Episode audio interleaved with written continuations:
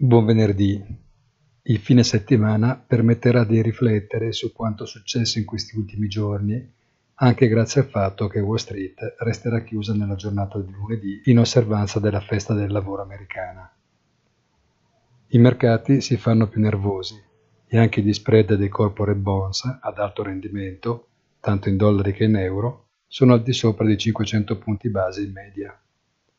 Anche il bitcoin si riavvicina pericolosamente alla soglia di 20.000 dollari ed è probabile si prepari a bucarla ancora una volta, segnalando forse la definitiva uscita da un trend laterale che va avanti da metà giugno.